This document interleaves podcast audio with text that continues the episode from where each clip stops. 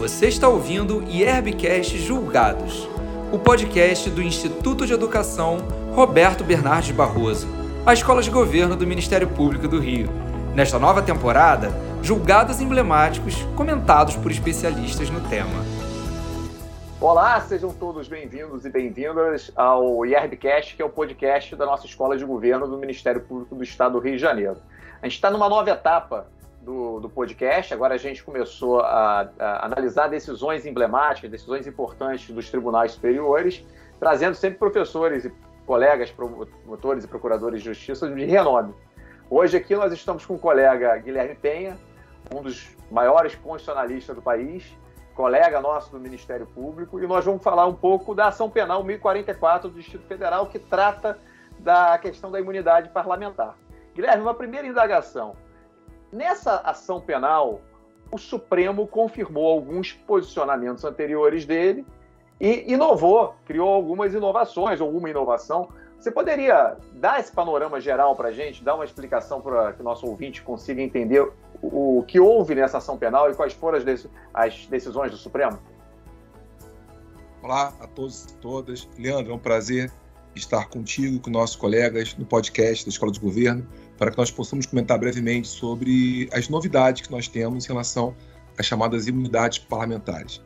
Sem nenhuma dúvida, a ação penal 1044 do DF é um marco no entendimento do STF.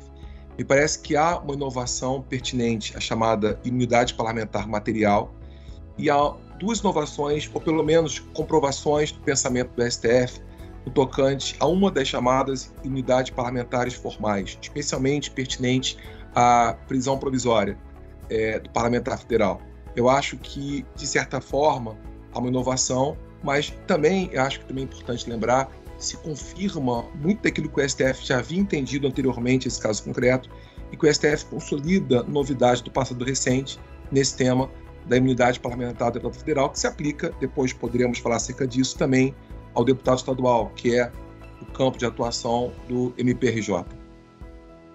Guilherme, assim, se você pudesse detalhar quais foram as principais manutenções do entendimento do Supremo, o que, que o Supremo ratificou nessa última, nessas última, nessa última decisão dessa ação penal? Claro, no tocante à imunidade parlamentar material, eu acho que o STF manteve a posição sobre atos praticados por internet, especialmente por redes sociais. Já havia a Corte entendido que, nas hipóteses nas quais o parlamentar federal houvesse disponibilizado voluntariamente conteúdo em rede social, se consideraria como ato praticado fora da dependência da casa a qual o parlamentar federal viesse a pertencer, fosse a Câmara, fosse o Senado. O STF não entendia que nunca se exigiu pela Constituição que o ato fosse praticado no desempenho estrito do mandato, mas pelo menos que houvesse alguma correlação com o desempenho da função parlamentar. O próprio STF sempre fez uma distinção entre atos em ofício e atos próprio ofício, pelo menos para demarcar a necessidade de um vínculo funcional, ou como o STF tem chamado recentemente, conteúdo político desse ato. O STF havia entendido que atos praticados por internet, especialmente por redes sociais, eram atos praticados fora da casa, ao pertencesse o deputado ou o senador, e que haveria presunção relativa de proteção parlamentar em relação a eles, a não ser que, num caso concreto específico, houvesse prova do contrário, que ele disse essa presunção. Esse posicionamento está mantido nesse caso concreto. É, o caso envolve uma publicação feita por rede social. O STF entendeu que era ato praticado fora da casa, competência do deputado ou senador, reafirmou a presunção de proteção relativa em relação a esse ato, entendeu que a princípio era ato praticado em razão das funções parlamentares, malgrado não fosse no desempenho exclusivo das funções parlamentares, mas reconheceu que um fato justificou essa exclusão da presunção e, por isso, fez recair sobre o parlamentar a condenação criminal. Esse ponto eu acho que está mantido em relação àquilo que o STF já pensava. Então, Guilherme, a, é, atualmente existe uma presunção de proteção que pode ser elegida no caso concreto. A análise tem que ser do caso concreto. Sim, perfeito. Atos praticados por internet tem a presunção de proteção, mas em casos concretos ela pode vir a ser afastada. E a novidade, amigo Leandro, desse caso concreto seria essa, porque atos antidemocráticos entende o STF, e agora é novidade do caso concreto, que não se inserem nas atribuições próprias do cargo. O STF então afirma o seguinte: se o cargo possui como grande atribuição defesa da própria democracia, defesa das, das conotações ligadas ao regime democrático, seria estranho ao próprio mandato, seria estranho às atribuições do cargo, qualquer ato que atentasse contra a democracia. Então, nesse caso, é a primeira vez que o STF é, se debruça em relação à pauta antidemocrática, entendeu-se que um ato que fosse revestido de caráter antidemocrático é estranho às, às funções e se porventura houvesse uma presunção de proteção, ela se afasta por conta das características que esse caso apresenta. Então, de certa maneira, manteve-se o posicionamento segundo o qual a presunção de proteção, no entanto, no caso concreto, e aí seria a novidade, se afastou essa presunção, por ser um ato imputado a parlamentar federal estranho às atribuições inerentes ao cargo. O próprio acórdão fez o STF constar isso. Se o cargo existe razão da própria democracia e se a investidura nesse mandato se deu pelo voto popular e direto, é dever do mandatário tutelar a democracia, velar por ela. Na medida em que ele atua enquanto a posição ao regime democrático, esse ato é antidemocrático, se coloca de forma externa às atribuições do cargo não merece, por parte, na visão do STF, proteção por nossa Constituição. Guilherme, em relação à questão formal da prisão, que, que o Supremo Tribunal Federal decidiu especificamente nessa ação penal? Ele manteve, em grande parte, a posição que já tinha tomado anteriormente. De fato, a Constituição garante ao parlamentar federal a impossibilidade de prisão provisória, salvo em flagrante delito por crime inafiançável. O STF já havia enfrentado duas questões e, nesse caso, voltou a enfrentá-las. Uma seria ligada à possibilidade da conversão da prisão em medida cautelar, alternativa à prisão por parte do Supremo Tribunal Federal em relação ao parlamentar federal. E outra questão foi alusiva à configuração da inafiançabilidade do crime, da possibilidade de configuração do crime inafiançável, que permitiria que houvesse, mesmo em relação ao parlamentar federal, a prisão em flagrante.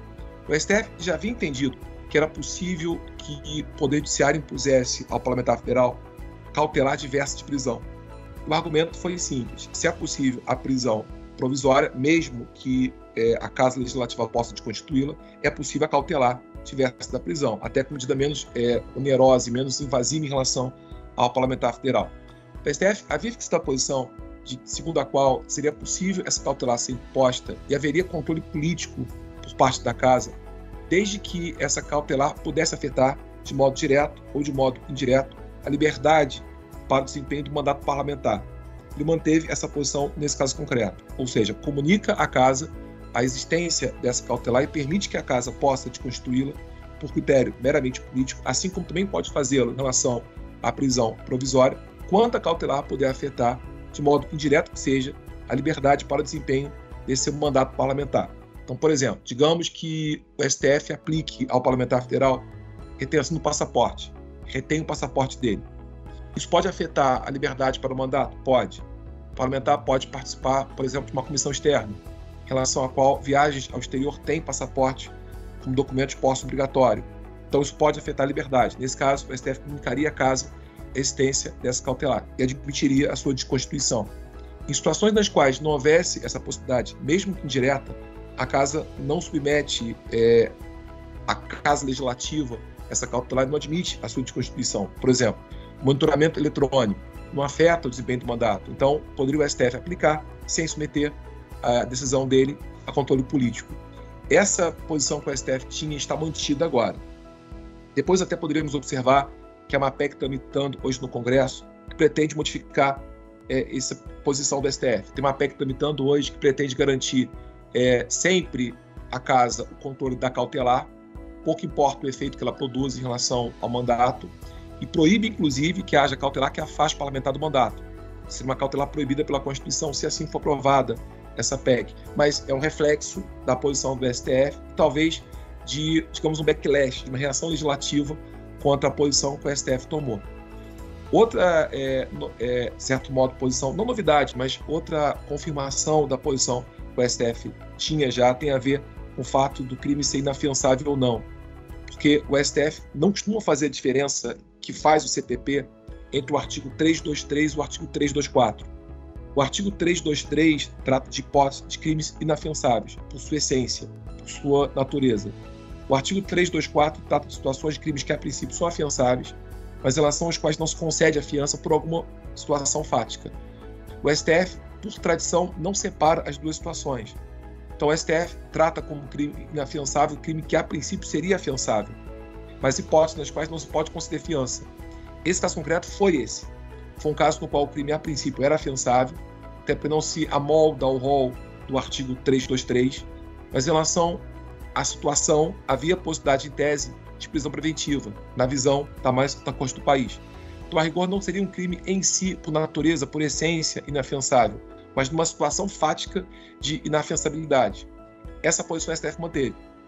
Então, se eu pudesse afirmar em relação a aspecto formal da imunidade da prisão provisória e que foi conservado na posição do STF nesse acordo, me parece a possibilidade da cautelar diversa prisão ser aplicada, com possibilidade inclusive de submissão à Casa Legislativa, caso afete diretamente que seja a liberdade para o mandato, e a não distinção feita pelo STF entre crimes inafiançáveis e inafiançabilidade da situação fática de crime imputado a alguém, e a não distinção feita pela Corte entre as normas veiculadas pelo CPP, artigos 323 e 324.